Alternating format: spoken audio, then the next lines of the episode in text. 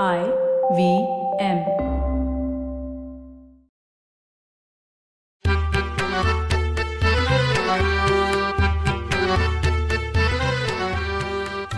नमस्कार मंडळी. मी डॉक्टर राजीव. आणि मी माणिक. माणी या कोविड नाईन्टीनच्या पॅन्डेमिकमुळे आपलं प्रवासाला जाणं मात्र थांबलंय नाही. आणि दरवर्षी आपण कुठेतरी भटकंदीला जायचोच की कधी महाबळेश्वर गोवा.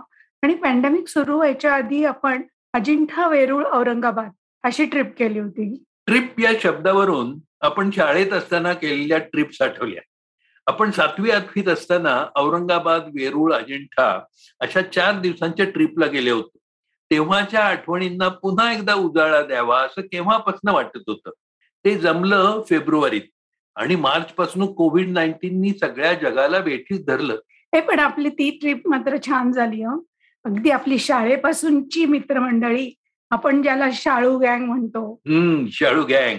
गंमत म्हणजे ह्या ट्रिपमध्ये त्या शाळेच्या ट्रिप बरोबर अजिंठा वेरूळ पाहिलेलेही मित्र होते. आपण बघ दहा बारा जण एकत्र एकाच बस मधून गेल्यामुळं जाता येताना चेष्टा मस्करी गाण्याच्या भेंड्या म्हणजे शाळेच्या ट्रिपचीच आठवण होईल अशी मजा. आणि आपण इतक्या गोष्टी तिथं पाहिल्या? म्हणजे तो बिबिका मकबरा पाणचक्की दौलताबादचा देवगिरी किल्ला वेरूळची आणि अजिंठ्याची लेणी. तुला यात सर्वात जास्त काय आवडलं? तसं पाहिलं तर सगळीच स्थळं चांगली वाटली मला. पण सगळ्यात काय आवडलं तर वेरूळचं कैलास लेणं. हम्म. तुला काय आवडलं सगळ्यात? अजिंठ्याची लेणी माझं सॉफ्ट कॉर्नर आहे मातीत गाडली गेलेली पुन्हा उत्कलन करून उजेडात आणलेली आणि त्या लेण्यात असलेली ती रंगीत चित्र. काही ब्रिटिश सैनिक तिथे गेले होते तेव्हा जॉन स्मिथ या ब्रिटिश माणसाला अगदी कर्मधर्म संयोगानं ती सापडली. हो तो गेला होता शिकारीसाठी. सगळंच अद्भुत रम्य म्हणूनच त्याच्यावर सिनेमा काढावा असं मनात आलं असणार. त्याला एका प्रेमकथेची जोड देऊन. त्या चित्रपटात सोनानी कुलकर्णींनी छान काम केलं होतं. हम्म. आपण आपल्या ट्रिपबद्दल बोलतोय म्हंटल. अगं हे आपलं ओघात आलं म्हणून सांगितलं.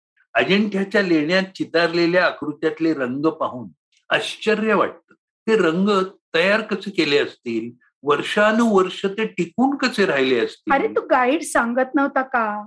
की त्यातला निळा रंग म्हणे पर्शियाहून आणला गेला. तिथं मिळणाऱ्या लॅपिस लजुलाय या निळ्या स्फटिकापासून तो तयार केला जातो. त्यातल्या त्यात सगळ्यात गाजलेलं प्रसिद्ध असलेलं पेंटिंग म्हणजे केव नंबर वन मधलं बोधिसत्व पद्मपाणी. हातात कमळ धरलेल्या आणि तीन जागी वक्र असलेल्या गौतम बुद्धाचं चित्र. त्याच्या गळ्यातल्या नेकलेस मधला मणी निळ्या रंगाचा आहे. हे रंग जपण्यासाठी खूप प्रयत्न करून झाले. एकोणीसशे वीसमध्ये इटालियन एक्सपर्ट्सनी शेलॅकचं कोटिंग केलं. पण काही दिवसानंतर ते काळसर पडायला लागले रंग. म्हणून ते काढून टाकण्यात आलं. आणि त्या झोपलेल्या राजकन्येच्या गळ्यातला मोत्याचा हार चित्रात ज्या बाजूला सूर्य आहे त्या बाजूनं गाईडनं प्रकाश टाकताच ते मोती अगदी खऱ्या मोत्यासारखे चमकू लागले की? हो तिथे त्या डोंगरावरनं फक्त एम टी डी सी न सोय केलेल्या बसेस मधूनच जाता येतं. खूप वाहनांमुळे होणाऱ्या प्रदूषणाचा शिल्पांवर चित्रांवर होणारा परिणाम टाळण्यासाठी. तिथं एमटीडीसीने केलेल्या कॅन्टीन मध्ये जेवणही स्वादिष्ट मिळालं. आणि गाईड्सची आणि ज्यांना चढायला त्रास होतो त्यांच्यासाठी डोलीतून नेण्याची सोय देखील चांगली केली आहे. दरवर्षी भारतातील आणि परदेशातील लाखो लोक अजिंठा वेरूळला भेट देतात. मनात येतं की हे सगळं काम वर्षानुवर्ष पिढ्यानपिढ्या चाललेलं असणार. त्यात हजारो पाथरवट कलाकार चित्रकार यांचा सहभाग असणार. आपण अजिंठ्याच्या लेण्यात खोलवर गेल्यानंतर भर दिवसा सुद्धा अंधारच होता. त्यावेळी कुठल्या दिव्याच्या प्रकाशात ते काम करत असतील? आणि दिवट्या तर लावल नसतील भर दुपारी सुद्धा अंधारावरून आठवला तो देवगिरी किल्ल्याच्या आत शिरताना म्हणजे बाले किल्ल्यात शिरताना केलेला त्या झिगझॅग अंधाऱ्या वाटा. त्यांना अंधारीच म्हणत कसला तो काळा क भिन्न अंधार. त्या देवगिरीचं दौलताबाद हे नामांतर करून मोहम्मद तुघलकानं त्याच्या साम्राज्याची राजधानी बनवली. खरं तर तो किल्ला असा बांधलाय की तो कधी जिंकताच येणार नाही. पण तो जिंकला गेला तो केवळ फंद फितुरीमुळे मोहम्मद तुगलकाच्या हाती लागला. याच किल्ल्यात एक हेमाडपंथी देऊळ आहे. हेमाद्रीनी हेमाडपंथी देवळं बांधायची मुहूर्तमेढच तिथं रोवली. संत एकनाथ महाराजांचे गुरु जनार्दन स्वामी या देवगिरी किल्ल्याचे किल्लेदार होते. एकनाथ महाराज त्यांच्याजवळ सहा वर्ष राहिले होते. संत ज्ञानेश्वर देखील इथे राहून गेले होते म्हणे. इथलं आणखीन एक वैशिष्ट्य म्हणजे भारत मातेची एक सुंदर मूर्ती. निजामाच्या हैदराबाद संस्थानात भारतात खालसा करून गेल्यानंतर एकोणीसशे एकोणपन्नासमध्ये ती स्थापन केली गेली. हो स्वातंत्र्यपूर्व काळात औरंगाबाद आणि हा सगळा परिसर निजामाचा संस्थानाचा भाग होता ना?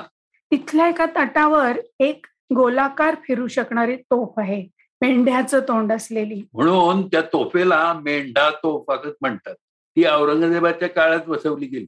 त्यावर औरंगजेबाचं नाव देखील कोरलेलं आहे. अरे आणि तो उंच मनोरा चांद मिनार. दिल्लीच्या कुतुब मिनार नंतर सगळ्यात उंच आहे. तो दोनशे फुटांहून जास्त उंच आहे. आणि ता त्यानंतर मात्र हा चांद मिनारच. हम्म. आणि आग्र्याच्या ताजमहालाची जणू प्रतिकृती असलेला बीबिका मकबरा. ताजमहाल बांधला शहाजहाननी मुमताज महलच्या स्मरणार्थ. मात्र हा बिबिका मकबरा बांधला औरंगजेबाच्या मुलानं आझम शहानं त्याच्या आईच्या म्हणजे औरंगजेबाच्या पत्नीच्या स्मरणार्थ. तिचं नाव होतं दिलरस बानू बेगम. बीबिका मकबरा डौलदार आहे. सुंदरच बांधलाय.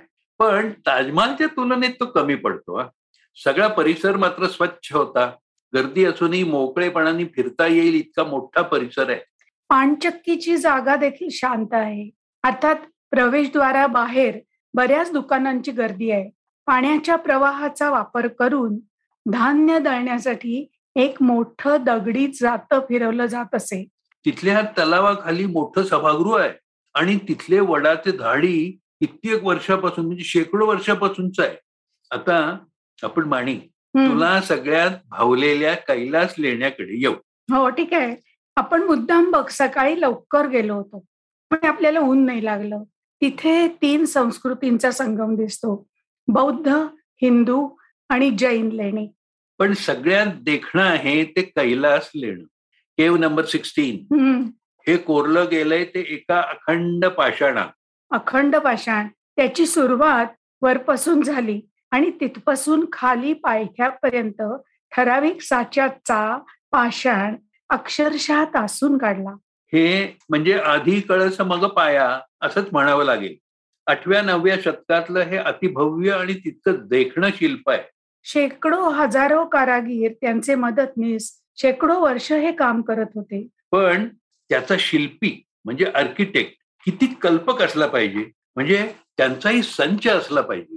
जगातलं हे वैभवशाली एका पाषाणातून कोरून काढलेलं भव्य दिव्य शिल्प हे राष्ट्रकूट वंशाच्या पहिला कृष्णदेवराय याच्या कारकिर्दीत पूर्ण झालं.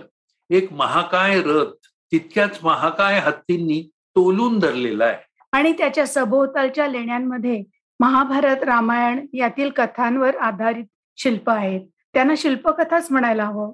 आणि मधोमध आहे तो विजयस्तंभ किंवा ध्वजस्तंभ.